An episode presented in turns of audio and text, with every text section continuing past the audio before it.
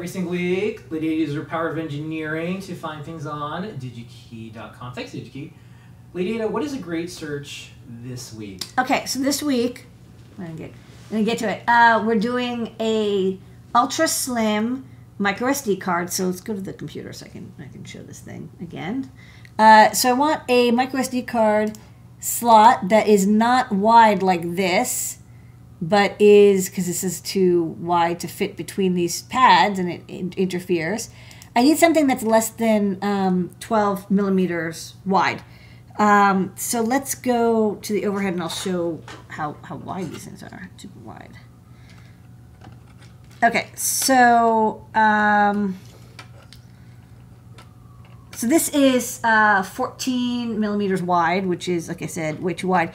Now, you know, ironically, on on the Pico W or the Pico, you know, this would fit because I'm not using these. Don't use SMT headers; use through hole headers. But on my accessories, I want to use SMT headers, and so like the pads come out to the side, um, and so you know that won't fit. And this like barely fits even here. Uh, so one thing I did think of was like, oh, you know, I looked at um, the Teensy, which I had one hanging around, and um, this one actually is like almost exactly 12 millimeters. So I knew that this was possible to find something that would fit uh, perfectly in between um, those pads. Uh, I just need to use um, use my my DigiKey search capabilities. So um, one thing to just note for is that this is not a push pull. What like what you what you get when you get that extra width is there's the spring here, and the spring is what lets you do the push push um, ability to you know you push it in, and then you know when you do this it like flies out and across the room.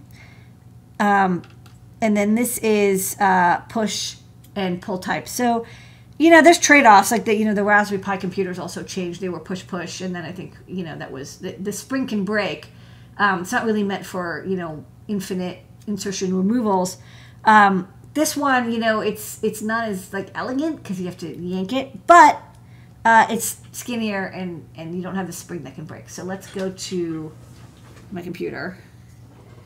And uh, so we did um, actually cover the SD card holder in a previous great search. Um, you can see it here, like this is this part.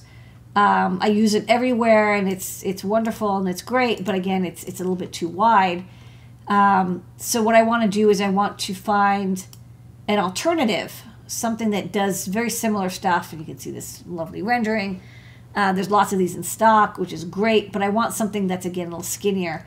Um, and one thing to note is that the the size is not documented. It's not a search searchable element, which happens sometimes, especially for some connectors, you don't get dimensions as a searchable thing. So what you have to do is just look at them and then check the data sheet and just read each one until you find the one. Or, you know, you do what I did, you find a board that has the part and you're like, okay, I know that this exists. I just need something that looks like that. So let's look for a uh, active uh, micro SD um, holder and let's view similar. Um, so already we got a couple options. So this is the hinge type. Um, these are very slim, but I don't, this is not a good board for it because I want people to be able to remove the card from the side. The, these hinge ones are really good when you have the SD card in the middle of your PCB. So you want to be able to like flip it out, you know, remove it, and you don't have to have an edge. Whereas the SD card, I'm, you know, the card holders I'm looking at, they need to be on the edge because you can you, you know there's nothing in the way you can pull the card out so i do want to um, remove hinged lid so i'm going to select everything but hinged and then uh, apply that to get rid of like the 12 that don't have it um, okay so now we've got a couple options so you know the first one um, first one we've got here is is you know what i've got already it's got the spring this one I've actually seen this before. I saw this on a. Um, they're ultra ultra tiny and like just like the ends go in. It's like it's kind of weird. Um, one thing that is nice is it, it's high up above the board, and so a lot of people use this. Um, you can't put it in the middle of the board because often it'll float above any like resistors or maybe slim capacitors or even a chip, and um, because it's not the the SD card doesn't go up against the PCB. It's actually kind of levitated The only thing that's weird about this is um, I don't like that the SD is like it's really exposed because only the contacts are connected. So I've seen this board used. Uh, sorry, this this connector. It is by far like the most compact, you know, simplest SD card holder, but um, there's no mechanical strength to it, in my opinion. Um, so the next one is um, we've got these Amphenol parts. So this one has a spring, so I think we can't use this one.